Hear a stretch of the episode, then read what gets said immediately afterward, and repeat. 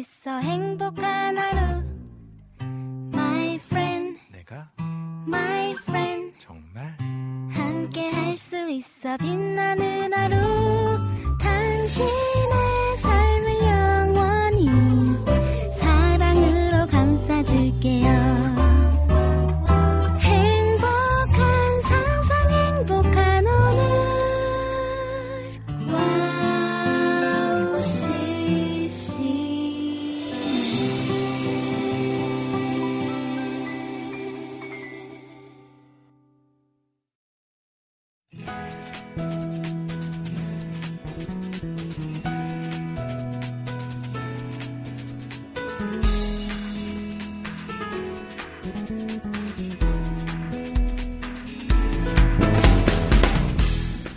가끔 아이들이 자신의 요구를 들어주지 않는다고 때를 쓸 때가 있습니다.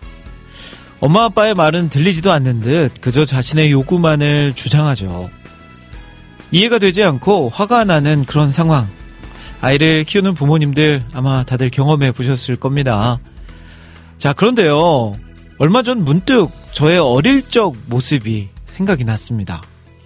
당시에 100원짜리였던 조그만 장난감 하나를 아빠에게 사달라고 했는데 아빠는 그걸 사주지 않으셨어요. 돈이 없는 것도 아닌데 끝까지 그걸 사주지 않으셨습니다. 길에 있는 신호등을 붙잡고 펑펑 울었던 기억 아직도 납니다. 그때를 생각하니까 아이를 무작정 혼내기만 한 게 미안해지더라고요. 혼내는 부모인 저도 어릴 적에 그랬었는데 말이죠. 자, 여러분이라면 어떡하시겠습니까? 아이에게 때 사달라는 거 사주시겠나요? 아니면 그냥 울고 때 쓰도록 놔두시겠나요? 자, 여러분들의 의견을 한번 들어보고 싶은 오늘이네요. 자, 2월 17일 김대래 피타임. 그러면 같이 출발할게요.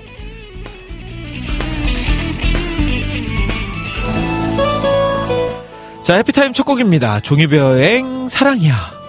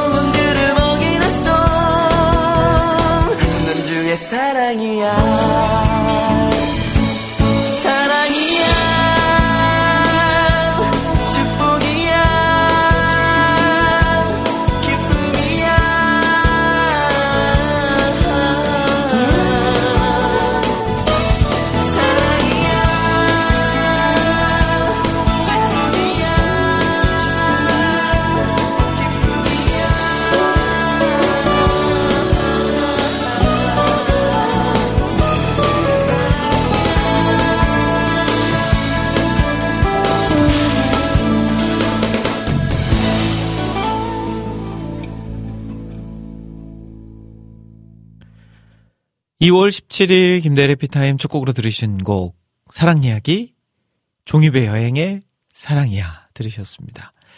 사랑 이야기가 아니죠. 종이배 여행의 사랑이야였어요. 자, 그 아이가 때를 쓸 때가 있어요. 얼마 전에도 저희 아이가 갑자기 자기 전에 이제 다 시켜놓고 양치질까지 다 시켜놨는데 해놨는데 갑자기 배가 고프다면서 먹을 거를 먹고 싶대요. 평소에 안 하던 행동이었는데 처음에는 이제 아내가 어, 유로야 양치 다 했으니까 오늘은 그냥 자자 원래 배, 어, 자기 전에는 배고픈 법이야 하고 이렇게 자라고 했는데 점점 점점 아이가 때를 쓰기 시작하더니 막 울고 막, 막 이렇게 때를 막 많이 쓰더라고요. 듣는 저도 화가 났고 아내도 화가 났고 결국은 이제 합의를 본 게 먹을 거 먹고 너 혼자 양치를 하고 잠에 들어라 라고 결론을 내리고 이제 뭐 승패를 가누기에는 좀 그런데 저희가 한 발짝 물러나서 아이가 원하는 걸 쟁취해냈죠. 근데 저 어릴 적에 제가 아직도 계속해서 기억이 남는 게 당시에 100원짜리예요, 100원짜리. 뭐 지금 100원과 그때 100원은 이제 그 환율 환율 환율이라고 해야 되나? 그 크기가 차이가 나지만 그래도 그때 당시에 100원이면 어른들 입장에서는 그렇게 큰 돈은 아니었거든요. 근데 그때 제가 100원짜리 그 조그만 장난감을 아빠에게 사달라. 그러니까 그 제가 왜 사달라고 했냐면 학교에 갔는데 학교 아이들이 그걸 많이 가지고 놀더라고요. 그래서 나도 좀 가지고 놀고 싶다. 어, 비싼 것도 아니니까 말하면 당연히 사주시겠지 했고 말을 했는데 아버지가 끝끝내 안 사주시는 거예요. 그래서 그 길가에서 신호등을 붙잡고 하면서 막 울었던 기억이 나거든요. 근데 이제 그걸 보던 아버지 이제 친구분께서 아, 뭐 본인의 호주머니에서 돈을 꺼내서 야, 야 여기 있어 여기 있어 여기 있어 하면서 이걸로 사 하면서 돈을 주셨던 기억이 나요. 끝내 이제 사긴 했는데 아버지께서는 끝까지 사주지 않으셨죠. 그러니까 전후 사정이 뭔가 있어서 아버지가 안 사주셨는지 제 기억에 안 나는 아니면 아버지가 그날따라 뭔가 화나는 일이 있으셨는지 아니면 저에게 뭐 크게 마음에 안 드는 무언가가 있으셨는지 아니면 교육상 아이들이 저거 다 사달라는 대로 다 사주면 교육상 안 좋으니까 좀 바른 교육을 시키기 위해서 그러셨는지는 아직도 모르겠어요. 제가 안 그래도 제가 얼마 전에 그 고향에 한번 내려갔을 때 아버지에게 그 얘기를 했었거든요. 하, 어릴 적에 그거 내가 이렇게 사달라고 했는데 안 사줬었다. 그랬더니 아버지가 내가 그랬어? 내가 그랬어? 막 그러시더라고요. 그 아버지도 기억을 못 하시지만 저에게는 그래도 상처가 됐나 봐요. 그때 그거를 뭐 안 사주셨던 아빠의 모습이. 그래서 지금도 그거를 머릿속에 가지고 있고 물론 지금은 이제 이제 추억이라 생각할 수 있죠. 아버지에게도 편안하게 이야기했고. 자, 여러분들은 어떠세요? 그 아이들의 무언가 요구 잘 들어주시는 편인가요? 아니면 이제 뭔가 적절하게 밀당을 하면서 들어주시는 편인가요? 아니면 나는 거의 잘 들어주지 않는다. 아, 이렇게 하면 버릇이 안 좋아져. 라는 생각으로 잘 들어주지 않는다. 아마 각자의 교육 철학이 있으실 거예요. 그리고 아직 결혼을 하지 않으신 분들도 아마 그런 철학이 있으시겠죠? 자, 함께 나눴으면 좋겠습니다. 자, 찬양 한 곡 듣고 올 거니까요. 음, 여러분들의 생각 좀 나눠주시면 이 시간 함께 어, 초반이지만 같이 그것들 가지고 이야기 나눠봤으면 좋겠어요. 자, 이 노래 들어볼까요? 김명식. 사람은 오직 서로 사랑해야 할 존재라.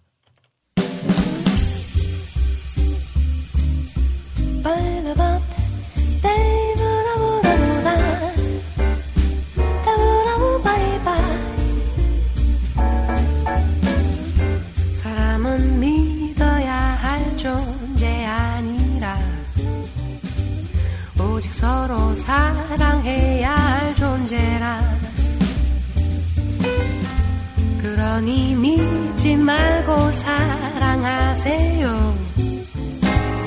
하나님만 믿고 사랑하세요. 사람은 믿어야 할 존재 아니라 서로 사랑해야 할 존재라. 그러니 믿지 말고 사랑하세요. 하 나님만 믿고 사랑하세요. 깨어진 이 세상에 깨어진 채 태어나 부서질 듯 살아가는 연약한 존재인 걸 오해와 편견 속에 아파하고 괴로워하며 상처난 나비처럼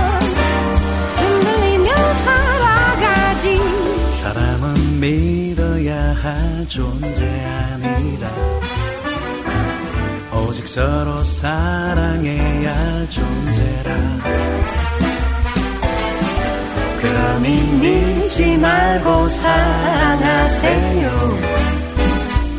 하나님만 믿고 사랑하세요. 하나님 형상대로 우리를 지으셨고 십자가 사랑으로 우리를 구원했지만 자기의 길을 따라 끝없이 주를 떠나 욕망의 술에 취해 죽음의 길 달려가지. 두바라 드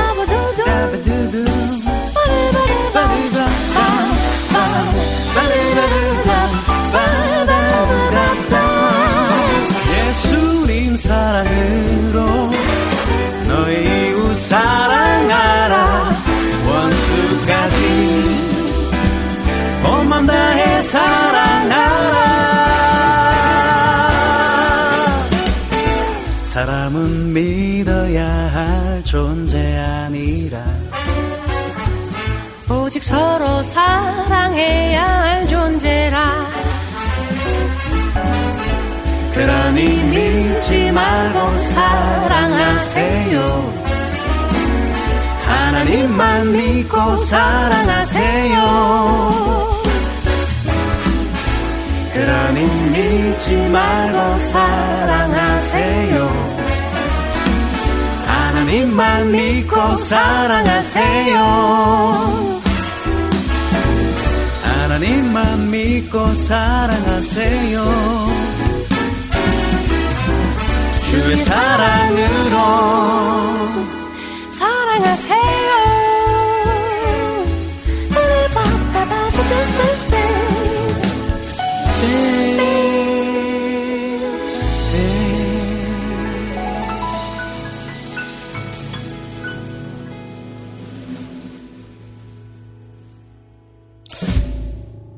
김명식 사람은 오직 서로 사랑해야 할 존재라. 오직 믿어야 할 분은 하나님 한 분이고 사람은 믿는 존재가 아니라 사랑해야 될 존재다. 라는 노래 우리 김명식, 유효림 두 분이 함께 불러주셨습니다. 맞아요. 정말 사람 믿다가 큰 코 다치죠. 제가 당연히 아빠가 그 100원짜리 로봇을 사줄 거라 믿고 있다가 큰코 다쳤듯이 네, 사람은 사랑해야 될 존재죠. 믿음 믿다가는 큰 코 다치고 믿다가는 그만큼 상처가 클 수도 있고 하지만 사랑은 일방적인 거일 수도 있거든요.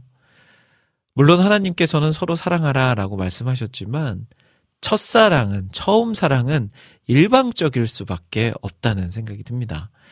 그래서 사랑이 싹트고 커져가면 또 상대방도 나를 사랑하게 되고 이게 그냥 그 에로스적인 사랑 말고요.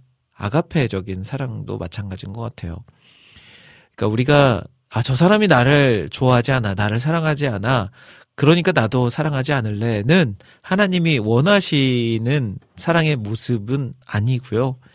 상대방이 어떤 상황이든지 간에 내가 사랑할 수 있는 자세, 그것이 바로 하나님이 우리에게 원하는 그런 사랑의 모습이 아닐까요? 어, 그, 사마리아인이, 선한 사마리아인 이야기 잘들 아시잖아요. 강도 만난 사람을 어, 제사장도 또 레위인도 다 그냥 지나쳤지만 사마리아 사람, 이스라엘 사람들이 유대인들이 제일 증오하고 제일 미워하는 그 사마리아 사람은 그를 어, 살려줬습니다. 주막에 데려가서 그곳에서 돈을 지불하고 잘 보살펴 달라고 이야기하고 또 필요한 돈은 더 주겠다라고 이야기하면서까지도 그를 돌봤었죠.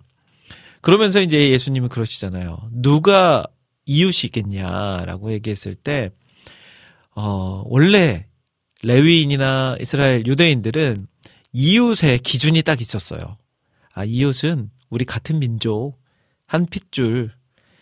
너희 사마리아 너희들은 어, 피가 섞여 있으니까 어, 혼합종이니까 너희들은 우리랑 상종을 할 수 없어.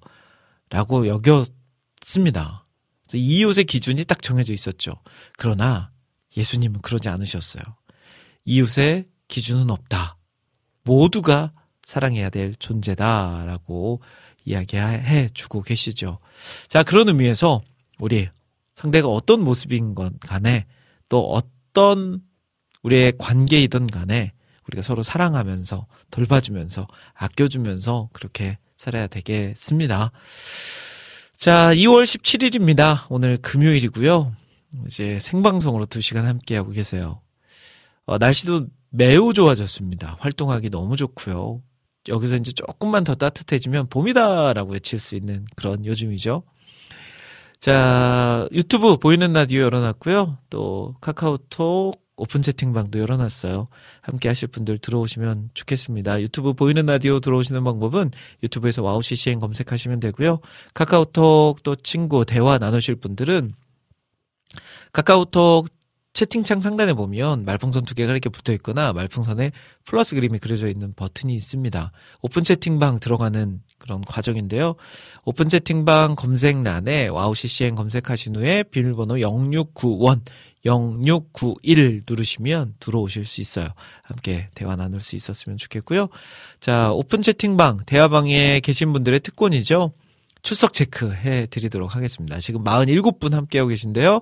저 김대일 있고요. 우리 김종국 목사님, 우리 개발자님, 겸손님, 곽재승님, 김난희님, 김남균님, 우리 김동철 PD님, 김찬영님, 김하정님, 노규민님, 노은정님, 라니네 등불님, 레오님, 멍원수박님, 민트님, 박상영님, 백주인님, 비타민님, 션나우스님, 소망향기님, 쇼냥님, 쌩댕님, 안성민님, 안진님, 양희주님, 여름의 눈물님, 조정근님, 유겸님, 이경민님, 이낙주님, 이영훈님, 장성유님, 주사랑님, 최정민님, 최형님, 최혜영님, 희희님, 희경님, 희망의 새싹님, 포레스트님, 그레이스님, 조이풀전재희님, 이재진님, 푸님, 스테판 김님, 유희선님까지 함께하고 계십니다. 자, 참여하실 분들 오픈 채팅방에서 0691 입력하시고 들어오시면 되겠습니다.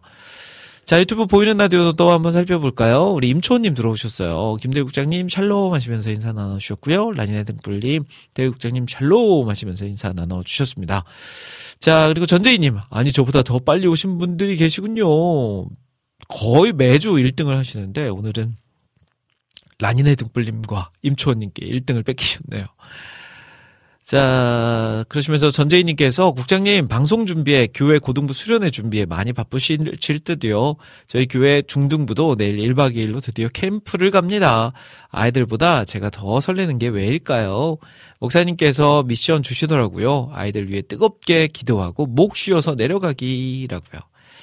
와, 맞아요. 어떻게 또 아시네요. 저도 내일부터 저희 고등부 수련회가 시작됩니다. 저희 고등부 수련회는 이제 이번까지는 그 숙박은 하지 않고요.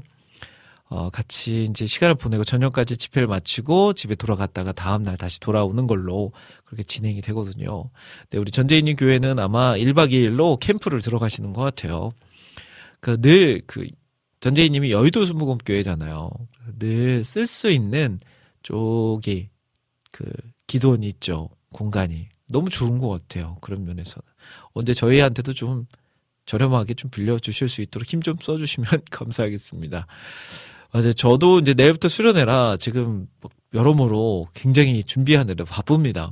오늘도 아침에 그 쿠팡으로 제가 내일 필요한 물건들 막 사놓은 것들 집에 도착해서 잘 냉장고에 넣어놓고 막 준비하고 왔는데 또 오늘 방송 끝나고 이제 교회로 일단 금요 기도회 전까지 가서 교회에서 또 명찰도 뽑고 이것저것 해야 될 것 같아요. 잘 진행될 수 있도록 우리 다음 세대 아이들이 이 수련회를 통해서 정말 하나님을 제대로 경험할 수 있도록 여러분들 기도해 주시면 좋겠습니다. 그리고 이 동계 수련회를 위해서 수고하시는 모든 교육자분들과 교사 선생님들 파이팅입니다. 자, 스테판 킴님께서 무엇을 사달라고 뗐었다고요? 지금 막 들어와 잘 못 들었어요. 라고 말씀하셨어요. 예, 100원짜리, 100원짜리 로봇입니다. 뭐, 만원짜리 로봇도 아니고, 100원짜리, 그 조그맣게 이렇게 뜯어가지고 조립하는 그 로봇 어릴 적에 제 또래 분들은 아마 아실 거예요. 50원, 100원 막 했었던 로봇. 자, 그리고 우리 아, 전재희님께서 이런 걸 쓰셨어요. 하나님은 떼쓴다고 무조건 다 주시지는 않더라고요. 조금 지나 대신 더 좋은 걸로 주시는 분임을 알게 되었죠. 그렇기에 요즘 아이들을 너무 똘똘해서 설명해 준 후 떼쓰면서 사달라고 한 것보다 더 좋은 것이 생길 것에 대한 기대를 하게 하겠습니다. 저라면요. 와우, 역시 두 딸을 이제 대학까지 보낼 정도로 이제 육아를 또 열심히 하신 엄마의 지혜이네요. 그러니까 지금 야, 너 이거 사달라는 게 이것보다 시간이 지나면 더 좋은 걸 사줄 거야. 지금 이건 너에게 쓸모 있는 물건이 아니니까 시간이 지나서 엄마가 꼭 약속할게. 지금보다 네가 사달라는 그거보다 더 좋고 너에게 필요하고 더 유익한 거를 사줄게. 라고 하면서 대화로 잘 풀어나가는 거. 어쩐지 두 딸이 엄마하고 친구처럼 잘 지내더라. 여기에 있겠죠? 자, 신세나님, 국장님, 오늘 얼굴이 더 환해 보이시네요. 라고 하셨어요. 아, 그런가요? 아유, 감사합니다. 아유, 제가 안경을 조금, 예, 높, 높였었습니다. 김현숙님, 안녕하세요. 봄방학이라 7살 주은이랑 함께 듣고 있어요. 주은이가 파이디온 새로워져 듣고 싶다네요. 봄방학 끝나고 이제 7살 유치원 생활도 잘 하길 엄마가 응원한다고 전해주세요. 감사해요. 라고 이야기 하셨어요. 아유, 주은이. 이름도 뭔가 벌써 주은혜, 주님의 은혜, 주은인가요? 7살.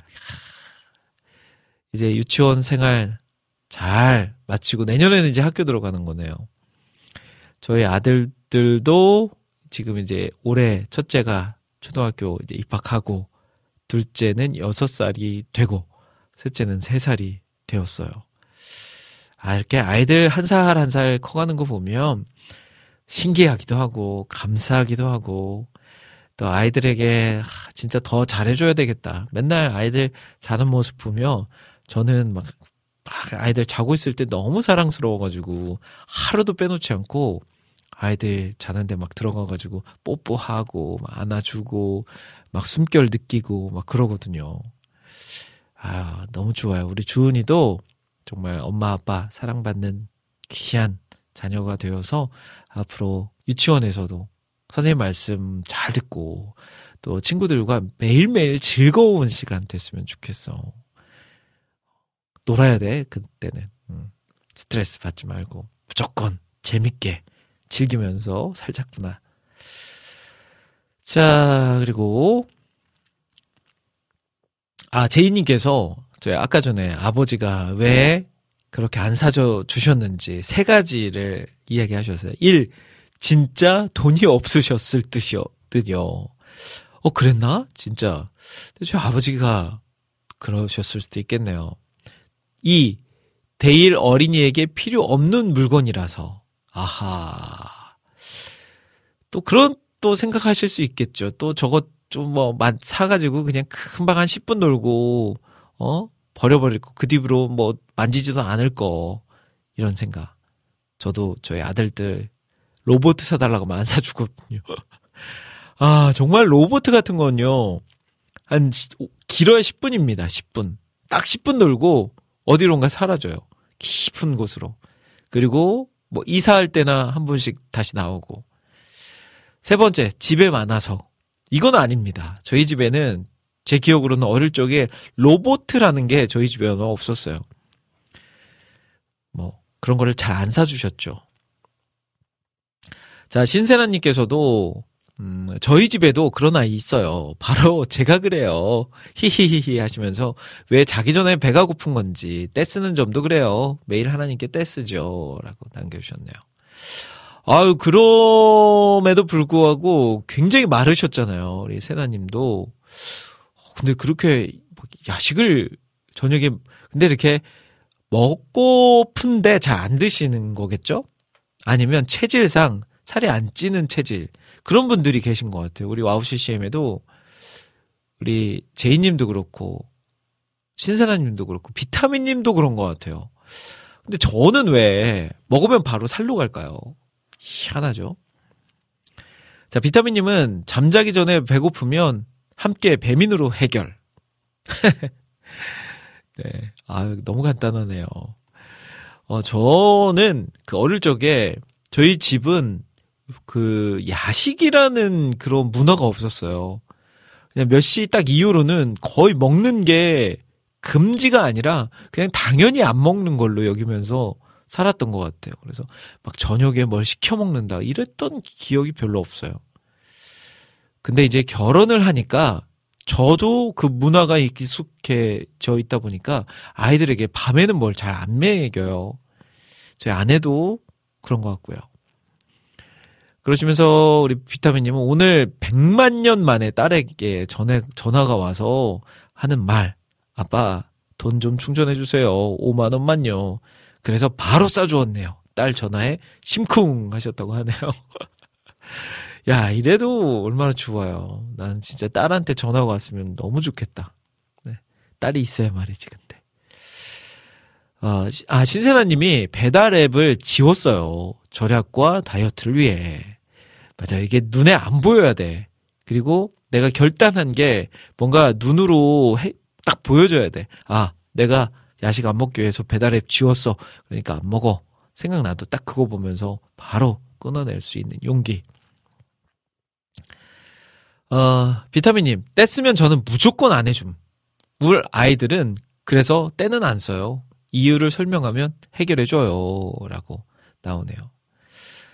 와, 맞아요. 이렇게 되면 다행인데, 한도 끝도 없이 때를 쓰는 상황이 만들어지면, 아, 진짜 어렵죠.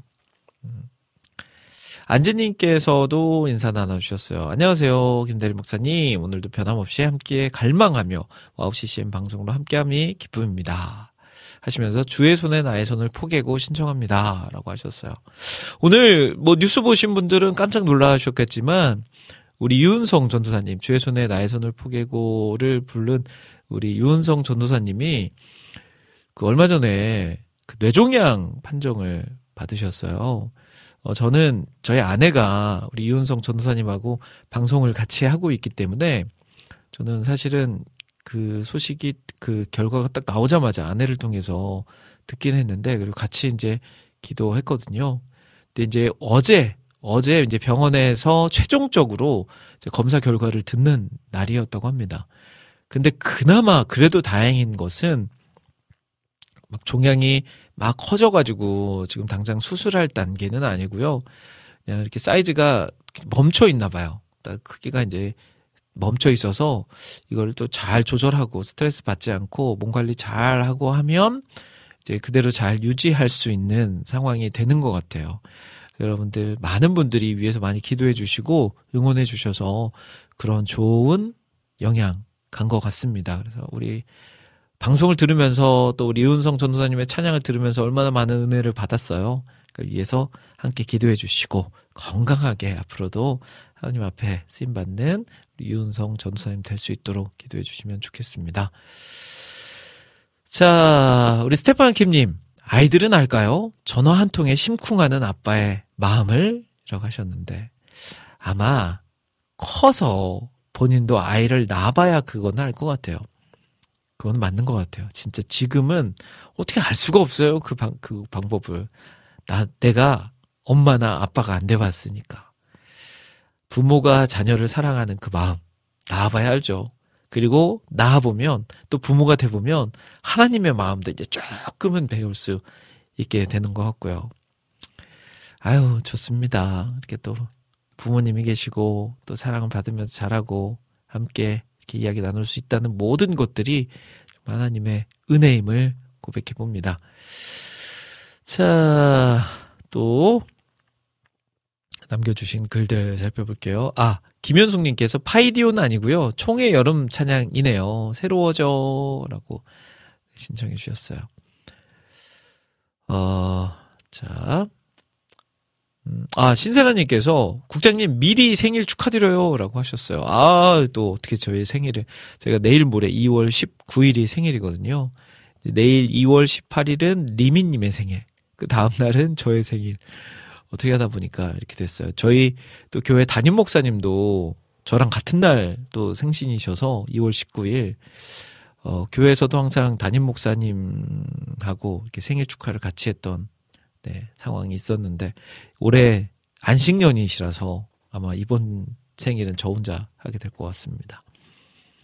스테판 김님도 미리 축하드린다고 전재희 님도 주일날 생시, 생일이시래요. 라고 남겨주셨어요. 라니네 등불님도 미리 생일 축하드립니다. 라고 남겨주셨고요.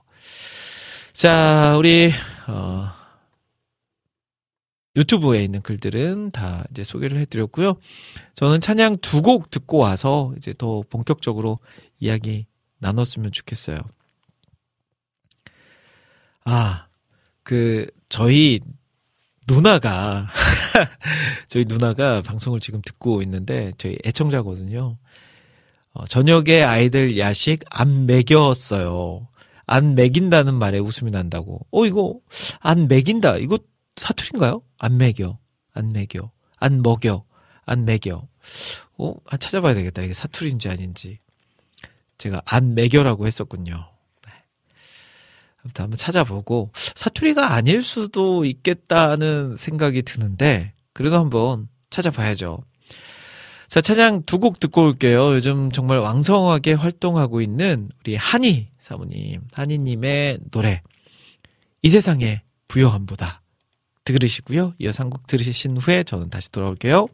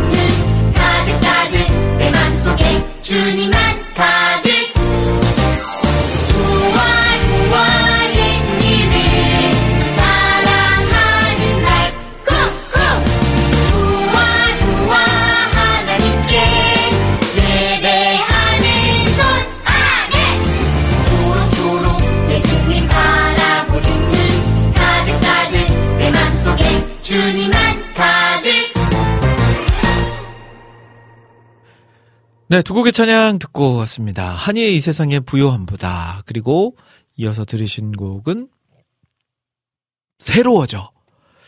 새로워져 이 노래는 대한예수교 장로의 총회에서 만든 그런 노래네요. 자, 해피타임 2부, 3부 함께 하고 계세요. 2부, 3부는요, 주제를 정하고 그 주제에 맞게 함께 이야기를 나눠보는 시간으로 꾸며갑니다. 바로 이름하여 오늘의 주제는 이라는 코너죠. 자, 오늘의 주제는 들어가기 전에요, 음, 앞에서 맥이다가 사투리냐 아니냐에 대한 이야기를 나눴었죠. 근데 사투리네요. 맥이다. 그러니까 우리 또 여러 곳에서 사투리인 증거들을 보내주셨는데 이런 글이 있어요. 먹이다는 먹다의 동사입니다. 먹이다가 맞죠. 먹이다는 먹이다라는 뜻의 제주도 사투리, 전라도 지방에서도 먹이다, 먹이다로 쓰는 말이다의 의미, 경상도 사투리, 미긴다. 아, 미긴다도 있네요. 아무튼, 먹인다는 사투리라고 합니다. 이 전라도가 딱 들어가 있네요. 저도 너무 익숙해서 먹이다도 밥을 먹이다. 예.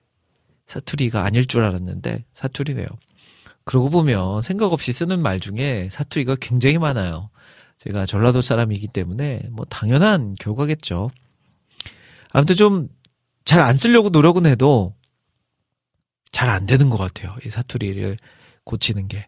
그래도 뭐 사람들이 대화하다 보면 전라도 사람이라는 거를 잘 눈치채지 못하는데 또 예민하시거나 또 눈치가 빠르신 분들은 어 전라도 분이신가 봐요라고 말씀하시는 분들도 계시더라고요.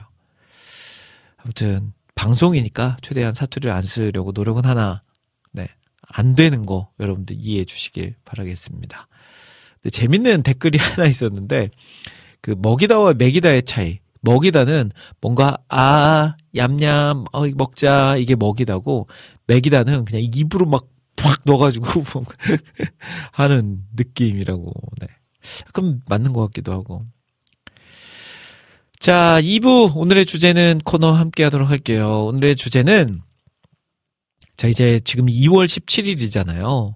이제 졸업 졸업 시즌이에요. 졸업. 제 주변에도 졸업하시는 분들 많이 있습니다. 저희 첫째 아들도 유치원 졸업식이 다음 주 수요일이에요. 그래서 유치원에서 그 그런 게 있나 봐요. 이 졸업식 때 아빠 대표 아빠, 대표 엄마 한 명씩을 뽑아서 그 아이에게 보내는 편지를 이렇게 읽는 순서가 있더라고요. 근데 유치원에서 저희 아내에게 연락이 왔어요. 유로 엄마가 좀 해줘야 되겠다. 엄마 대표로. 그래서 아내가 지금 부담을 갑자기 확 갖기 시작했습니다. 그러니까 저는 이제 다음 주가 방송이라서 그래도 다행히 졸업식이 1시 반, 아니, 1시 반 맞나? 1시 반이라서 저희 아내는 이제 참여를 할 수 있는데 이제 오전 방송 끝나고 바로 가면 되니까 저는 이제 2시 방송 다음 주 하품 마지막 방송이잖아요. 더더욱 자리를 비울 수가 없어서 아들 졸업식에는 부득이하게 아내만 가게 됐지만 그래도 저희 아들도 졸업이고 또 초등학교를 졸업하고 중학교로 올라가는 친구들도 있고 또 중학교를 졸업하고 고등학교에 올라오는 친구들도 있습니다. 제가 이제 고등부 담당 목사잖아요. 근데 저희 고등부에도 지금 새해가 시작되면서 올라온 우리 중학생 친구들이 있죠. 이제 그 친구들은 교회에서는 지금 고등학생이지만 공식적으로는 아직 고등학생이 아니죠. 입학을 안 했으니까. 그래서 이제 졸업을 하고 입학을 하는 그런 상황 가운데 놓인 우리 아이들이 이제 졸업식을 지금 한창 하고 있어요. 그리고 요즘 밖에 나, 나가 보면 꽃다발을 들거나 뭔가 이렇게 선물을 들고 다니시는 분들이 많이 있죠. 대학 졸업도 그렇고요. 제가 지난주에 그 저희 아내 오은 씨와 함께 방송 오전 방송을 마치고 이제 2시 되기까지 1시간이 딱 남아 있거든요. 그래서 그 1시간 동안 점심을 해결을 해야 돼요. 그래서 거의 대부분은 그냥 시켜 먹습니다. 근데 지난주는 좀 나가서 먹고 싶어서 뭘 먹을까 하다가 저희 WOW CCM 방송국 앞에 그 짜장면집 맛있는 짜장면집이 있거든요. 중국집이. 그래서 오랜만에 평소에 중국 음식을 잘 안 먹는데 오랜만에 간단하게 거기서 빨리 먹고 들어오자 해서 그 중국집에 딱 들어갔는데 와, 거기가 굉장히 넓은 중국집이거든요. 근데 빈자리가 하나도 없는 거예요. 심지어 막 대기자들도 있어요.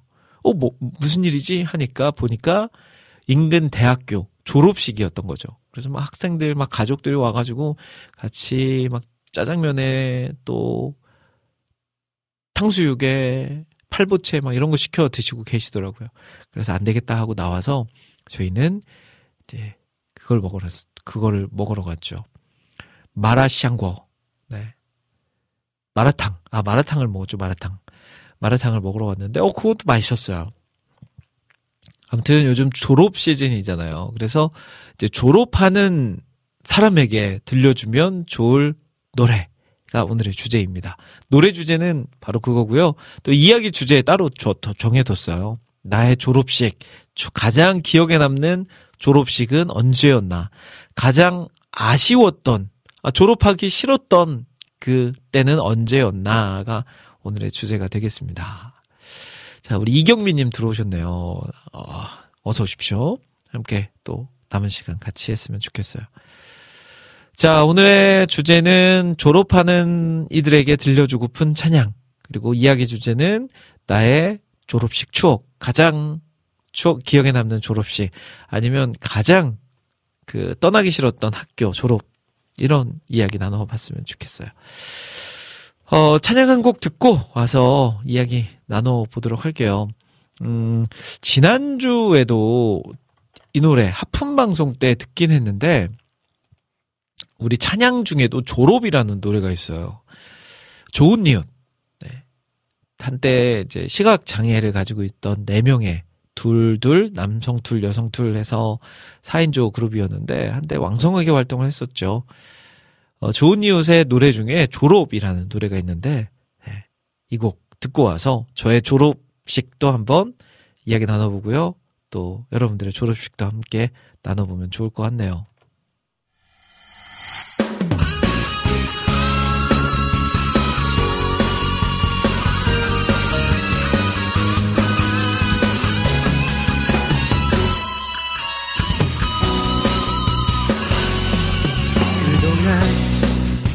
정말 수고했어요. 그대에게 하나님의 미소가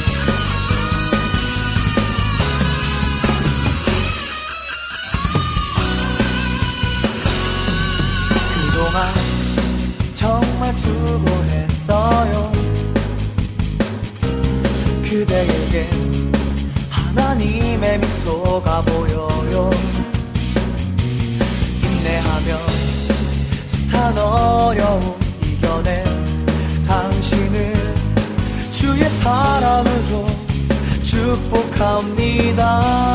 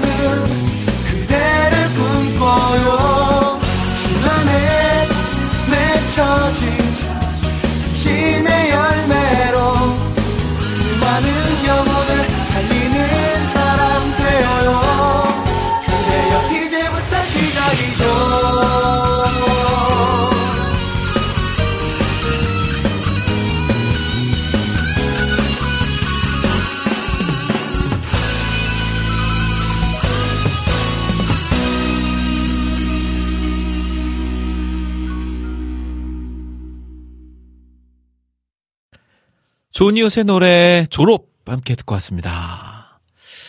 자, 오늘의 주제는 코너 함께하고 계세요. 오늘의 주제는 바로 바로 졸업입니다. 졸업. 졸업하는 이들을 위한 노래, 그리고 나의 졸업식 추억, 그리고 졸업식 하면 생각나는 것, 그리고 내가 가장 떠나기 싫었던 학교. 그러니까 졸업을 하면 이제 학교를 떠나야 되잖아요.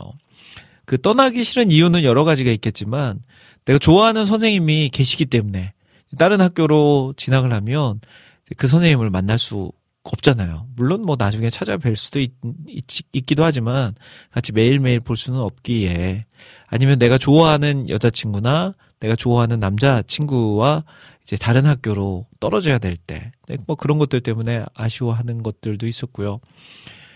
또 뭐 집과 가까웠는데 이제 새롭게 고등학교, 중학교, 초등학교를 진학하면 집과 멀어서 이제 불편함 때문에 뭐 그럴 수도 있고요. 여러 가지 이유도 있을 수 있겠죠. 자, 저는 이제 졸업 여러 번 했죠. 유치원. 저는 유치원을 그 선교원을 다녔거든요. 저희 고향 교회 안에 이제 어릴 적에 선교 요즘은 이제 선교원이라는 이름을 못 쓰는데 저희 어릴 적에는 교회 유치원을 선교원이라고 불렀죠. 저는 이제 선교원 출신입니다. 근데 이제 지금도 집에 아마 가면 있을 거예요. 그 선교원 졸업사진. 네. 근데 제가 어릴 적에 한 번씩 이렇게 입 옆에 뭔가 상처가 한 번씩 나, 났었거든요. 근데 그때 하필 졸업사진을 찍는데 입 옆에 상처가 딱 난 거예요. 그러면 요즘 같으면 기술로 이제 포토샵으로 금방 뭐, 자, 클릭 한 번이면 지워낼 수 있는데, 그때 당시에는 이제 그런 기술이 없었어요. 그래서 지금도 그 사진에 보면 입 옆에 이렇게 상처가 흉터가 딱 남은 그게 딱 있어서 왜 한 번뿐인 저 유치원 졸업 사진에 얼굴에 저렇게 상처가 나 있을까 아쉬워하기도 하는데 근데 뭐 잘 보지도 않아요 이제는. 그리고 이제 초등학교 졸업식 때도 기억에 남아요. 그 강당에서 같이 이제 졸업식 하고 막 노래 부르고 그리고 이제 부모님과 막 그 거기 있죠. 참 희한하게 왜 그랬는지는 모르겠는데 그 초등학교 졸업식 사진을 보면 가족들과 어디서 사진을 찍었냐면요. 보통은 그렇잖아요. 학교 이렇게 건물이 배경이 보이는 곳에서 찍거나 아니면 뭐 교문 앞에서 찍거나 막 이래야 되잖아요. 근데 어디서 찍었냐면 그 학교에 있는 동상들 있죠. 동상. 이순신 동상이나 아니면 이렇게 그 엄마 동상인데 아이를 이렇게 탁 품에 이렇게 안고 있는 안고 이렇게 앉아 있는 동상 꼭 그런데 앞에 가서 사진을 찍었더라고요. 제 어릴 적 졸업 사진을 보면 어, 왜 그랬지? 저기 누구 아이디어였을까 하기도 하고 중학교 때도 기억이 나는데 중학교 때도 이제 저희 가족들이 저희 학교 이제 졸업식에 함께 와서 그 중학교 졸업식은 좀 기억에 남는 게 저희 초등학교 때는 저희 학교가 전교 그 한 학년이 3반까지 있었거든요. 3반. 그래서 한, 그 졸업식 때 전체 다 해도 한 140명 정도가 이제 졸업을 했어요. 그래서 그랬는지 졸업 사진을 찍지 않았어요. 졸업 사진이 없습니다. 초등학교 때는. 그럼 어떻게 했냐? 그냥 전체 사진 한 장 딱 찍었어요. 운동장에 스탠드에 앉아가지고 어 1반부터 3반 아이들 다 나와가지고 전체가 사진 한 방 딱 찍고 그게 졸업 사진이었어요. 아우 진짜 시골. 지금은 뭐 그런 학교 없겠죠. 아무리 학생 수가 적어도 졸업 앨범은 다 있죠. 근데 저희 초등학교 때는 졸업 앨범이 없었어요. 안타깝죠. 야, 그리고 대학 때도 고등학교 때도 근데 고등학교 때는 별로 기억이 없어요. 졸업식 때. 졸업식 때 뭘 했지? 그리고 대학교 때도 저희 이제 가족들이 다 같이 와서 축하해주고 중국 음식을 먹었던 것 같아요. 대학교 때도. 아무튼 그런 식으로 이제 졸업을 했고 가장 기억에 남는 졸업식은요. 이제 신대원 졸업식. 아, 이제 가장 최근에 한 졸업식이죠. 어, 지금 제가 2000, 한 3년 전, 전이니까 가장 최근 졸업식인데, 어, 코로나 때문에, 2년 전인가? 2년 전. 코로나 때문에 졸업식이 없었어요. 예. 야, 이거 진짜, 여러분들 생각해 보세요. 3년 동안 열심히 학교를 다니고, 이제, 야, 드디어 졸업이다 했는데, 졸업식이 없어요. 코로나 때문에. 대신에, 그거 했어요. 학교에서 그 졸업 가운을 어느 층 몇 호에 가면 졸업 가운이 비치돼 있으니까 거기서 졸업 가운을 입고 포토존에 가서 사진 찍어라. 이제 그거는 있어서 그 찍고 싶은 사람들은 그렇게 와서 찍어라 해서 저 저도 그때 학교에 그걸 찍으러 간 건 아닌데 학교에 이제 누구를 만나러 갔다가 온 김에 그래도 사진 한 장 남기자 해서 그 옷 입고 사진을 찍었던 기억이 있네요. 아우, 참. 코로나가 참 여러 가지, 그냥 안타까움, 그리고 아쉬움을 가져다 줬죠. 근데 이제 올해부터는 본격적으로 졸업식을 하게 됐죠. 이제 학교도 대학교, 중고대 다 졸업식을 했고, 예전의 모습으로 학사모도 쓰고, 또 졸업장도 받고, 같이 식사도 하고, 지금 저희 그 교회에 제가 사역하는 이제 교회도 그 교육자들이 17명이거든요. 17명. 근데 그분 중에 이제 우리 선임 목사님, 우리 백두현 목사님께서 이번에 또, 어, 저 정확한 명칭은 모르는데 우리 충신대에서 이제 또 공부를 열심히 하셔가지고 졸업을 하게 됐어요. 신대원은 아니고 그, 그 이제 이후에 THM 과정 같아요. THM 과정을 잘 이수를 해서 이제 졸업식을 하게 됐는데 이제 저는 뭐 낮에 방송해야 되니까 못 갔고요. 그리고 이제 저희 교회 또 막내 전도사도 이제 학부를 졸업하고 신대원에 이제 이번에 들어갔는데 학부를 이제 졸업하면서 역시 이제 총신대 학교에서 졸업식을 했는데 그마저도 저도 못 갔어요. 그래서 두 번의 졸업식 다 못 가서 너무 미안한 마음을 가지고 있는데 아무튼 뭐 저희 아들 졸업식도 못 가는 거니까 예, 이해들 해주시겠죠. 자, 그래서 저는 이제 아무튼 가장 기억에 남는 졸업식은 아쉬운 졸업식, 신대원 졸업식이 가장 기억에 남아요. 딱 사진 한 장, 그것도 공식적인 사진도 아니고, 그리고 심지어 졸업 앨범도 없습니다.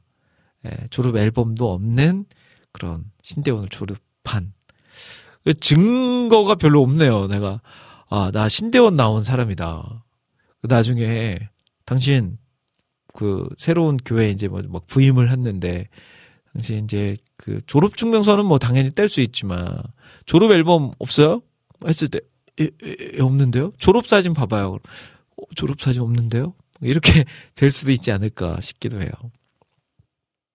라니네 등불님은 저는 특히 대학교 졸업할 때가 코로나 한창 심했을 때여서 학교 안 가고 온라인으로 졸업식이 졸업식이었어요. 특별하면서도 아쉬웠어요. 라고 남겨주셨네요. 그래도 온라인 졸업식은 했나봐요. 저희는 온라인 졸업식도 안 했어요. 아예 졸업식 자체가 없었습니다. 앨범도 없고. 아무튼 참 진짜 왜 이런 일이 우리에게 일어났는지 참 신기하기만 합니다.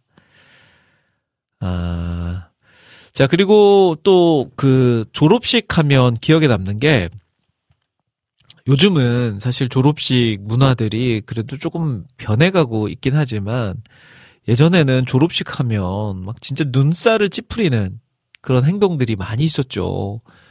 막 심한 학교들은 교복을 그냥 이렇게 막 불에 태우거나 찍거나 하는 정도면 괜찮은데 그냥 교복을 입고 있는 상태에서 막 옷을 찢어버리니까 남자든 여자든 안에 막 속옷이 나오고 사람들 많은데 장난을 한다고 막 그렇게 하는 경우들도 있고요. 막 밀가루에다가 계란을 막 던져가지고 그냥 본인들 옷만 더러워지면 괜찮은데 학교에 그런 막 길이나 나무 같은 거 또 학교에 기물들이 밀가루나 또 계란으로 다 묻혀져 있어서 그걸 또 졸업식이 끝나면 누가 청소해야 되겠어요. 선생님들이나 아니면 관리하시는 분들이 청소를 해야 되기 때문에 그런 입장에서는 굉장히 또 학교에는 민폐이죠. 그동안 배웠던 학교에 감사하는 마음 가지고 잘 졸업을 해야 되는데 끝까지 민폐를 끼치고 졸업하는 사람들이 있더라고요. 야, 참. 자, 그리고 우리 겸손님은 짜장 좋아하신다고. 아, 저도 중국집 짜장면 좋아해요. 간짜장도요. 라고 하셨는데, 또 졸업식 하면 중국집인 것 같아요. 왜 그런 문화가 생겼는지 모르겠는데, 졸업식을 하면 꼭 중국집에 가서 밥을 먹어. 희한하죠?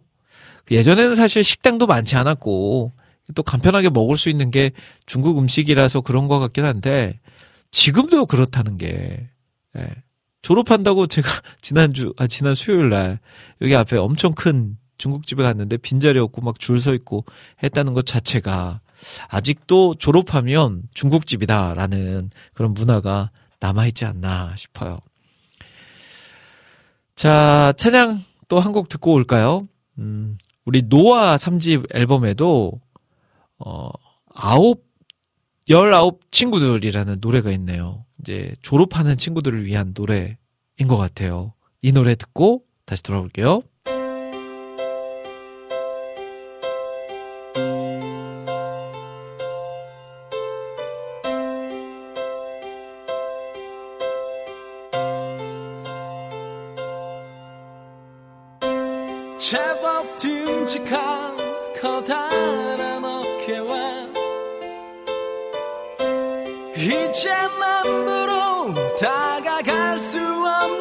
숙녀들 웃으며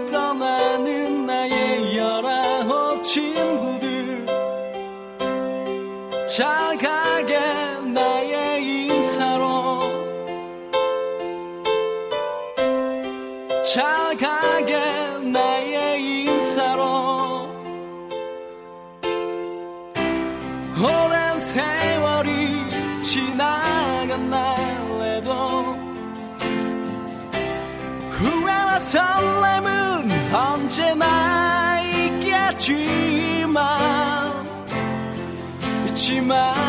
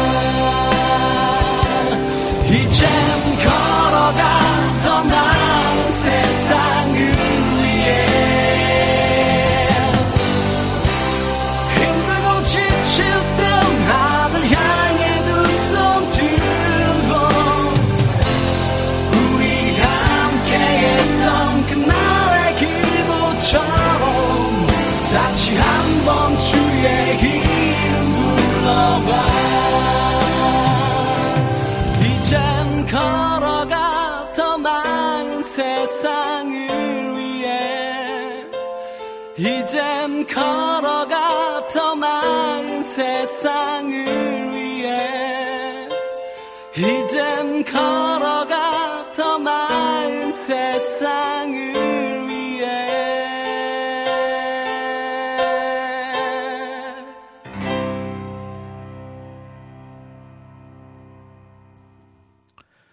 네, 노아의 노래, 열아홉 친구들 찬양 들으셨습니다. 아, 예전에는 사실 이런 노래들이 좀 많이 있었어요. 뭔가 아련하면서도 애절하면서도 그리고 주제도 조금 일반적이지 않은 주제들. 그래서 예전에 이렇게 노래들 들으면 아, 그때 그 시절, 아, 이런 노래들이 정말 많은 사랑을 받았지. 벌써 이제 보컬도 익숙한 보컬. 네. 아, 제가 딱 들으면서, 어, 누구였지, 누구였지, 누구였지 계속 머릿속으로 생각을 했는데, 분명 제가 아는 익숙한 보컬인데, 생각이 안 나요. 혹시 들으신 중, 분 중에서 이 보컬의 목소리, 아, 이분이세요? 라고 말씀해 주실 수 있는 분들은 써주시면 좋을 것 같습니다.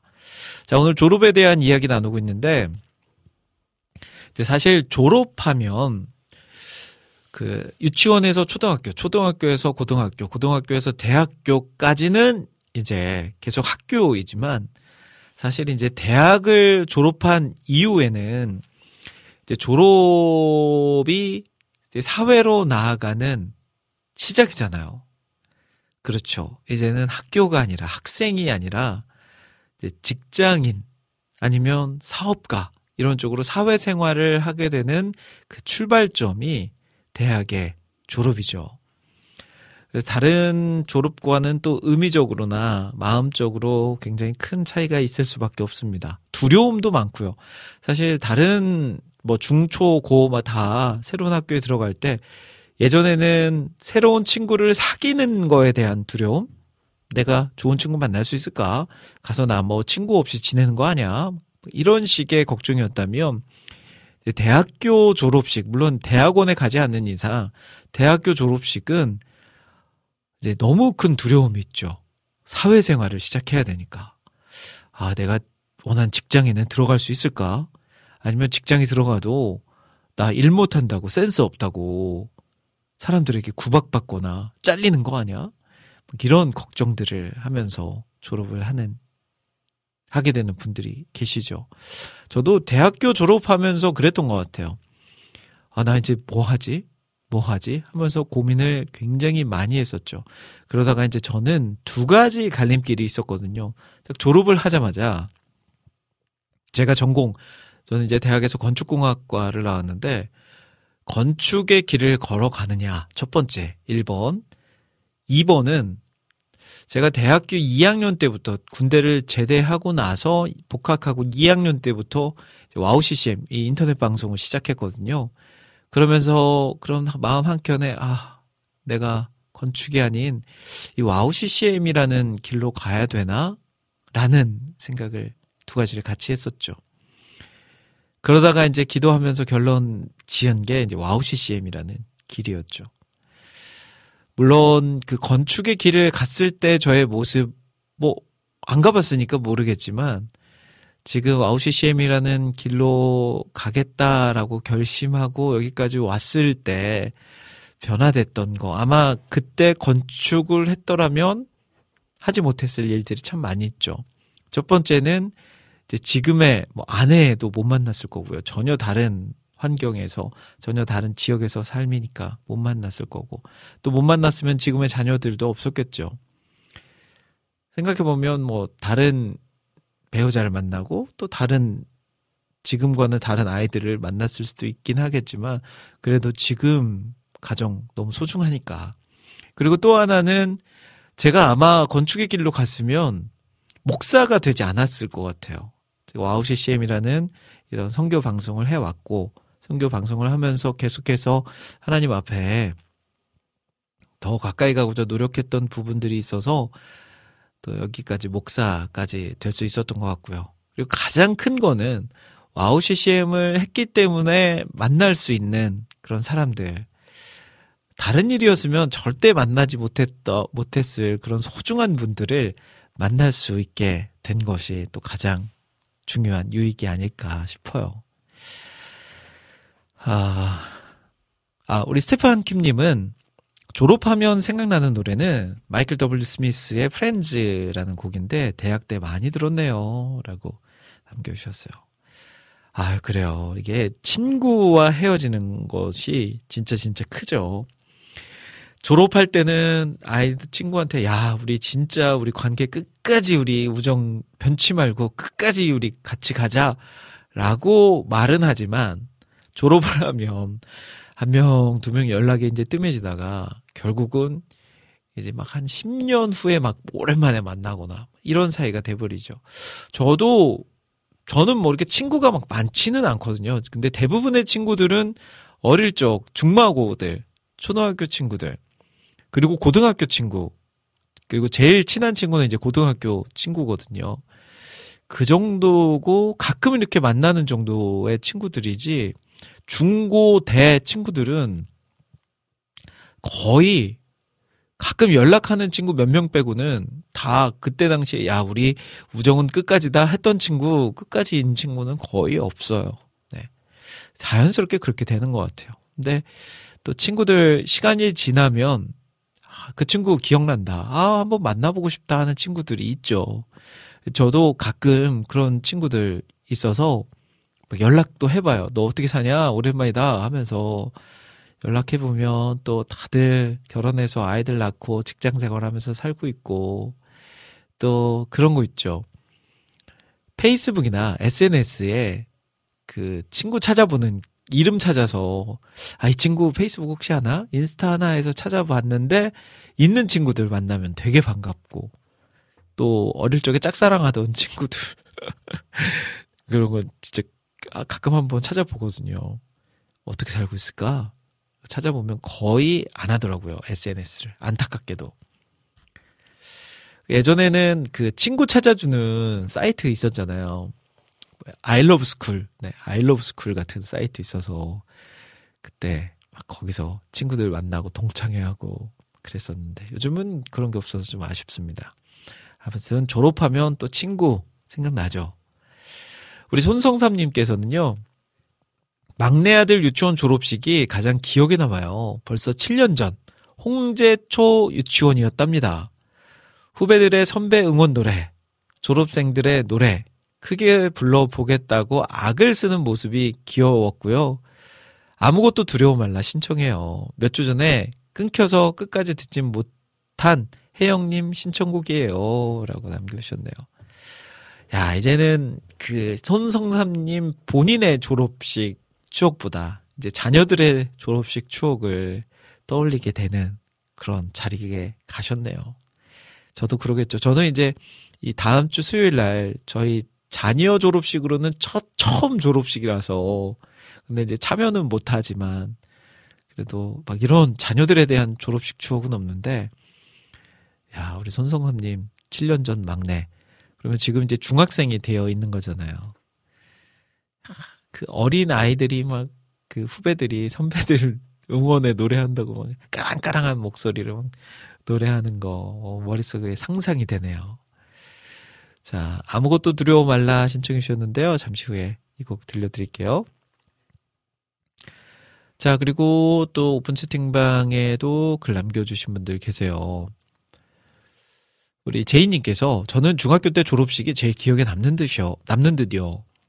그때 유행하던 액자가 있었는데 마른 꽃이 붙어 있고 시 한 구절 쓰여 있는 이걸 정말 좋아했던 담임이시자 수학 선생님께 드리고 싶어서 엄마에게 사달라고 하니까 안 사주시더라고요. 안 사주셨다. 제 어릴 적 아까 전에 어찌나 속이 상한지 그런 후 점심에 짜장면을 사주신 엄마. 철없던 저는 액자만 머릿속에 가득하고 엄마가 너무 서운해했던 그런 후 시간이 한참 지나 내적 치유 프로그램에 참여했는데 정말 엄마 지갑에 짜장면 사줄 돈만 준비되어진 모습을 보게 하셨어요. 큰딸이 사달라고 하는 액자를 못 사주시는 엄마의 마음은 어떠셨을지 생각하니 그렇게 눈물이 많이 나더라고요. 엄마에게도 너무 미안하고. 아우, 찡하다. 아우, 다 이런 경험은 있죠.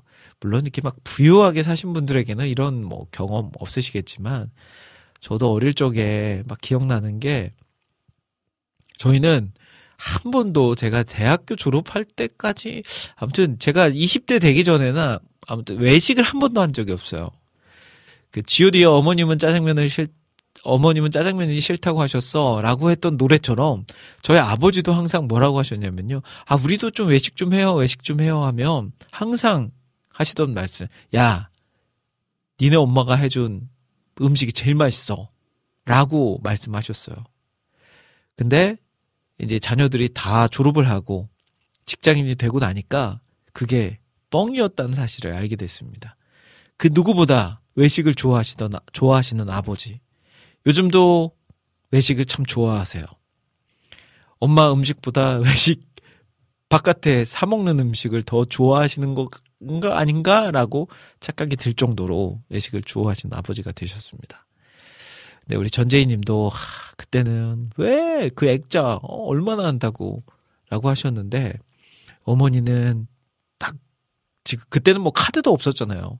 딱 지갑 속에, 아, 머릿속으로 딱 생각해서 오늘 졸업하면 우리 아이와 짜장면 한 그릇 딱 먹으면 얼마겠다 해서 그 돈만 지갑에 딱 가지고 계셨었는데, 딸은 이거 사달라. 우리 선생님한테 줘야 된다. 네, 그랬던. 시간이 지나서 엄마가 되니까 그때 자신이 했던 행동이 얼마나 또 미안한 행동이었는지를 알게 되신 거죠. 아유, 이래서 나와봐야 나야 돼요. 엄마가 되면 자, 그 엄마의 마음을 안다고. 어, 이재진님은 초등학교 때 탑블레이드가 유행이라 그것 사서 놀았던 기억이 있는데 금방 잊어버려 작은 외삼촌께서 세트로 사주셨던 기억이 있습니다. 이봐봐요, 이봐봐요. 이렇게 부유하게 사시는 분들은 또 부유하게 사세요. 탑블레이드 저는 뭐 그런 팽이나 뭐 로봇 장난감 이런 거는 가져본 적이 없고요. 저의 주 놀이터는 바로 뭐 산, 논, 들 이런 곳이었거든요. 그래서 장난감 한번 가져본 적이 없는데 우리 재진님은 탑플레이드 이거 뭐 1, 2만 원으로 살 수 있는 건 아닐 거예요. 근데 그거를 사자마자 잃어버렸어요. 근데 작은 외삼촌께서 세트로 다시 사주셨던 기억이 있다고. 야 진짜 좋네요. 재진님 감사하셔야 됩니다. 자, 아, 비타민님은 지난주 둘째 졸업식이었어요. 졸업식 후에 할아버지 댁에서 식사 함께 하기로 했는데 친구들이랑 사진 찍는다고 그래서 햄버거 사서 먹이고 저는 바로 방송국으로 달려갔죠. 라고 하셨네요. 야, 또 이런데 이런 거 있죠. 아, 저도 생각해 보니까 고등학교 때 부모님 오지 말라고 했던 것 같아요. 오셨나 오지 마. 그 추억이 없는 거 보니까 사진이 없는 거 보니까 제가 고등학교 때는 그냥 졸업한 다음에 친구들이랑 놀았던 것 같아요. 제 기억에. 그래서 그랬나 보다. 그 아이들 중고등학교 시절에는 특히 그렇죠. 졸업식 끝나면 그냥 친구들이랑 놀고 싶고 어, 재밌는 거 가고 싶고 어디 가고 싶고 하지 가족들 와서 가족들이랑 밥 먹고 막 시간 보내고 이거는 아이들 눈높이에는 안 맞죠. 그래도 비타민님은 센스 있게 그래 네 마음대로 해라라고 들어주신 것 같아요. 햄버거 사서 먹이고 바로 그냥 움직이셨다고.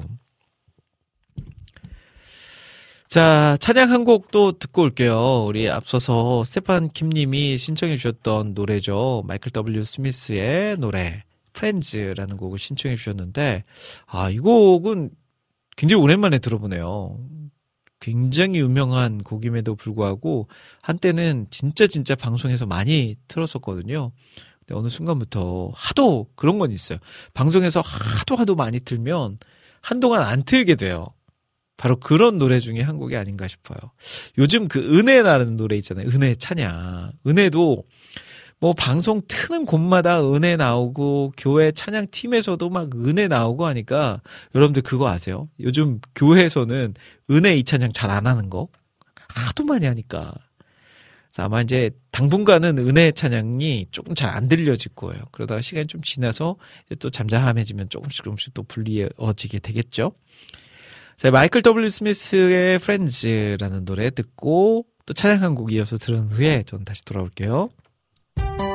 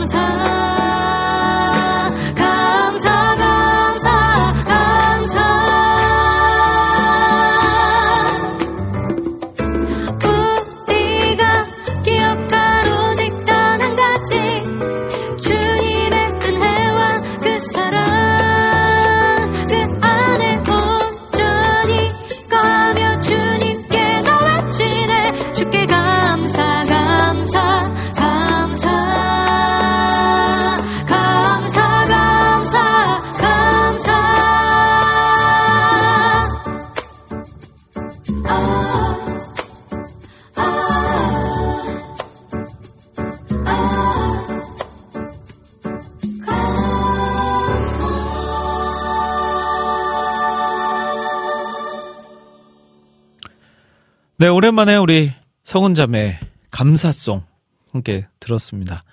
얼마 전에 한번 통화했었거든요. 그또몇 주 전에 또 저희 오지근해 때 방송국에 오셔가지고 오랜만에 얼굴도 보고 같이 이야기도 나누고 그랬었는데 요즘 또 교회에서 예배 인도를 하고 있어가지고 또 뭐 하나 꽂히면 그냥 대충 하는 그런 스타일이 아니라 정말 진심으로 하는 스타일이라서 또 준비 열심히 하고 계시더라고요. 자, 강성원의 감사송 들으셨고요. 그 전에 들으셨던 곡은 마이클 W. 스미스의 프렌즈라는 곡이었습니다. 자, 지금 시간 3시 32분입니다. 여러분들이 올려주신 신청곡 사연들 소개해드리는 시간으로 이제부터 함께 할 거니까요. 듣고 싶으신 찬양 마구마구 올려주시면 좋겠습니다.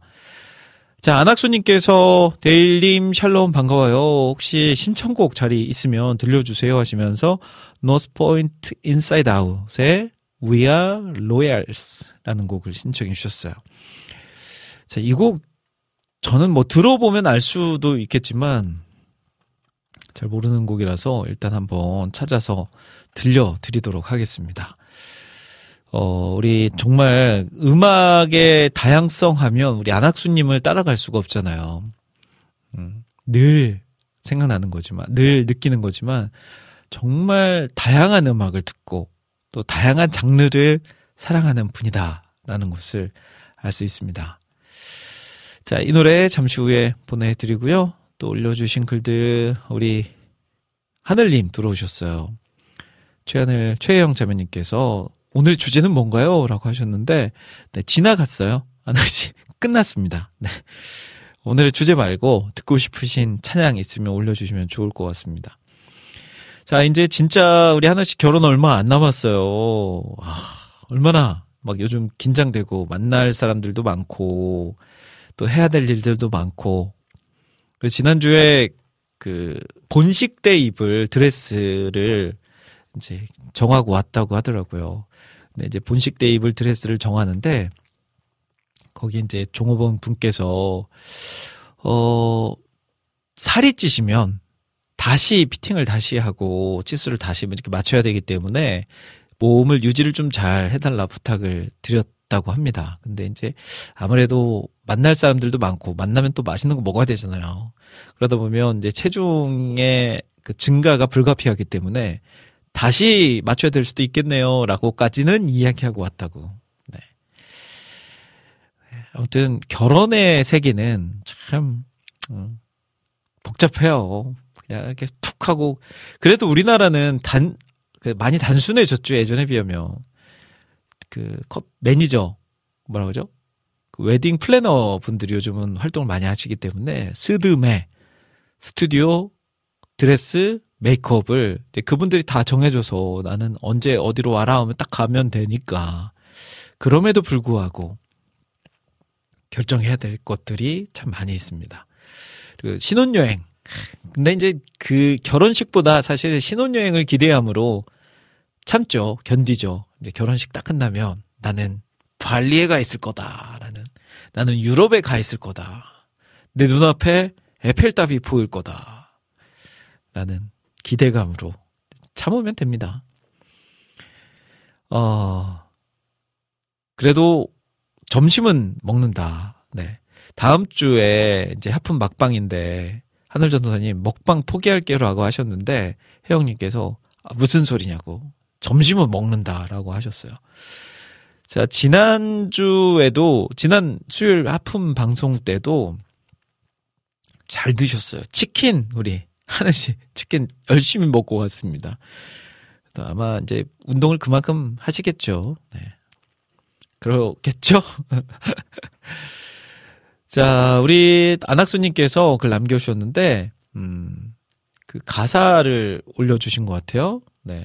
영어로 이렇게 쭉 해서 가사를 올려주신 것 같은데, 어, 왜 저한테 이거, 이걸 보내주셨죠? 네. 보내주셔도 제가 이거를 뭐 해석을 다 하거나, 아, 이런 의미의 노래구나라는 것을 이해하기 굉장히 어려우니까, 네. 해석을 해서 보내주시면 감사하겠습니다. 네. 감사히 들을게요 하시면서 글 남겨주셨네요. 어, 항상 감사님, 지금 오늘 여러분들 지금 방송국에 항상 감사님이 오셨어요.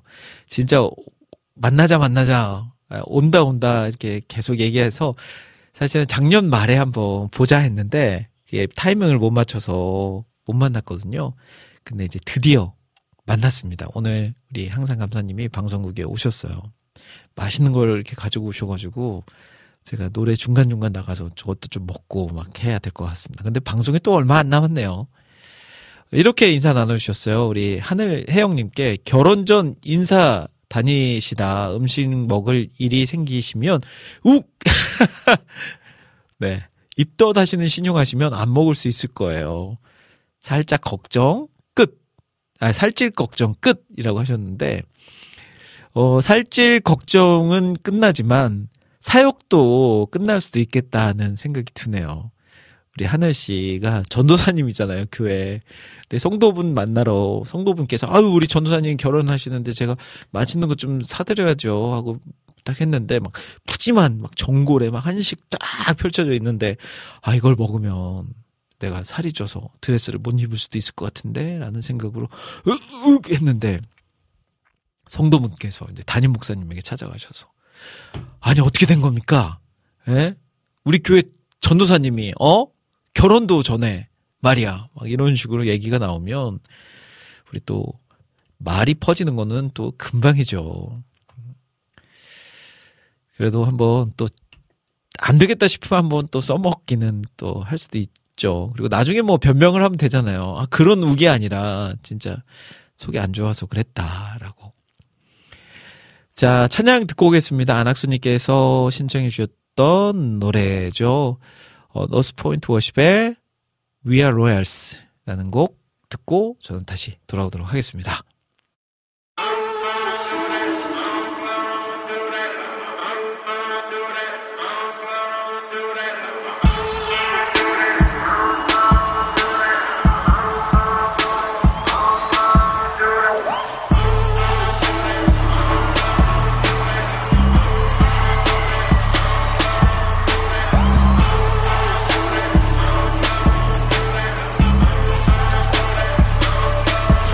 urban streets to open plains. We are under one name. No one is lost or goes unseen. Cause we're all loved by our King. This is nothing ordinary. There is power in the name we carry. Every nation, every tongue.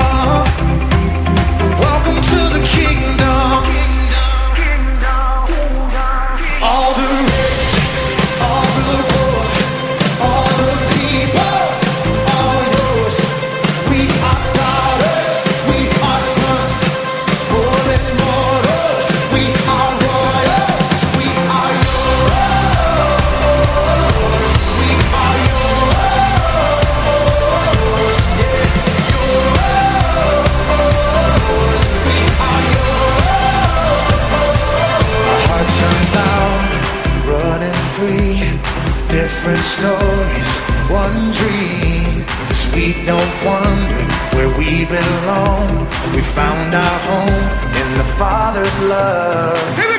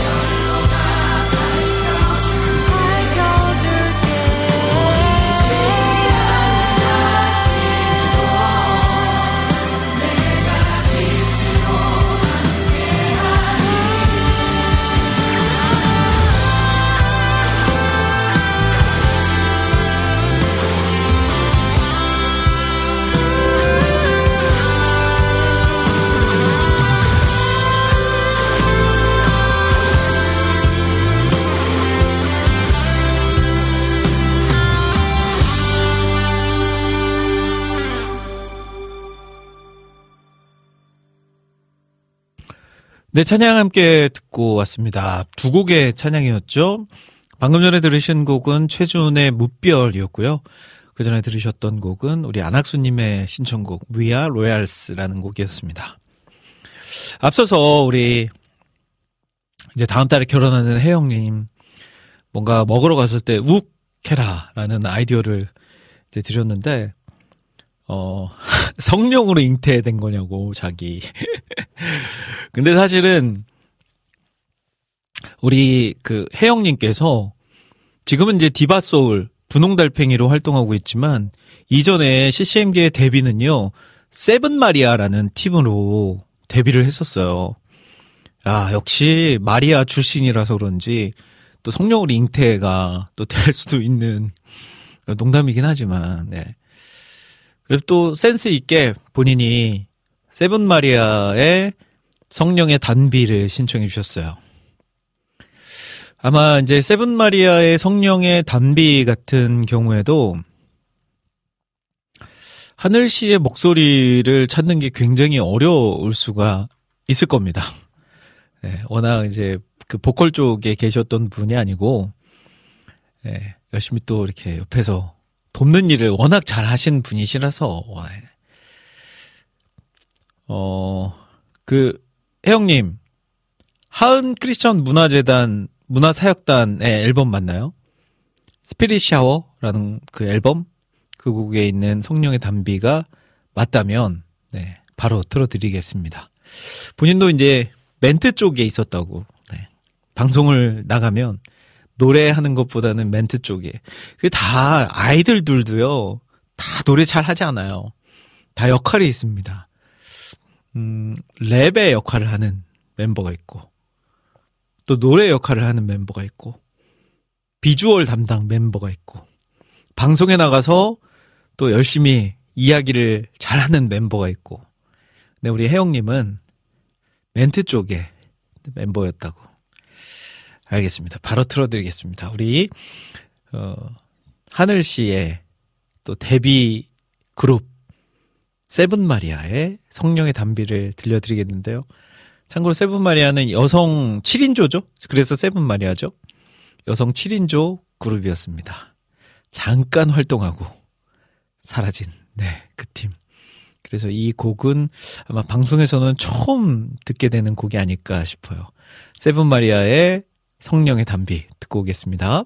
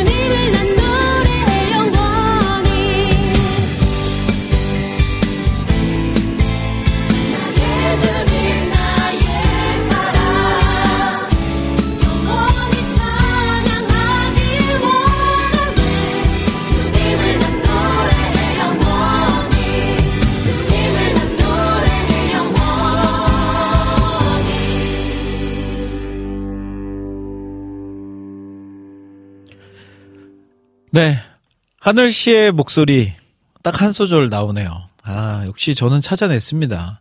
그 한 소절. 귀하고 귀한 한 소절이네요. 네. 그러니까 멤버가 많다 보니까 또 어디 공연에 가면 마이크도 많이 필요하고 또 노래 한 곡 뭐 3분짜리 노래 7명이 돌아가면서 노래하면 얼마나 또 많이 부를 수 있겠습니까? 그럼에도 목소리가 또 앞부분에 나오는 거 보니까 팀 안에서 그래도 멘트만이 아니라 노래에 있어서도 중요한 역할을 담당한 것 같습니다. 자, 해피타임 이제 또 마무리해야 될 시간이 됐습니다. 시간이 3시 54분이에요. 네, 마지막 곡을 들려드리면서 저는 인사드려야 될 것 같은데요. 자, 오늘 마지막 곡은 앞서서 우리 아무것도 두려워 말라 손성삼님께서 신청해 주셨는데 이 곡 들려드리면서 저는 인사드리려고 합니다. 자, 날씨 좋아졌어요. 금요일, 토요일. 네, 여러분들 이 자연을 만끽할 수 있는 시간 많이 많이 가지셨으면 좋겠고요. 무엇보다 좀 몸을 많이 움직일 수 있는 겨울 또 계절 동안 움츠리고 있었던 우리의 몸을 이제 좀 깨울 수 있는 그런 시간으로 만들어 갔으면 좋겠어요. 멀지 않은 곳이라도 가까운 곳이라도 우리 나가서 또 새롭게 피어오르는 자연을 한번 바라봤으면 좋겠고요. 또 변화된 계절의 즐거움을 느낄 수 있는 그런 시간들이 되었으면 좋겠습니다. 자, 저는 마지막 곡 아무것도 두려워 말라 보내드리면서 여기서 인사드릴게요. 두 시간 동안 함께 해주신 모든 분들 감사드리고요. 전 다음 주 화요일 밤 12시에 다시 찾아뵙겠습니다. 지금까지 저는 김대일이었습니다. 여러분, 1분 전보다 더 행복한 시간 되세요.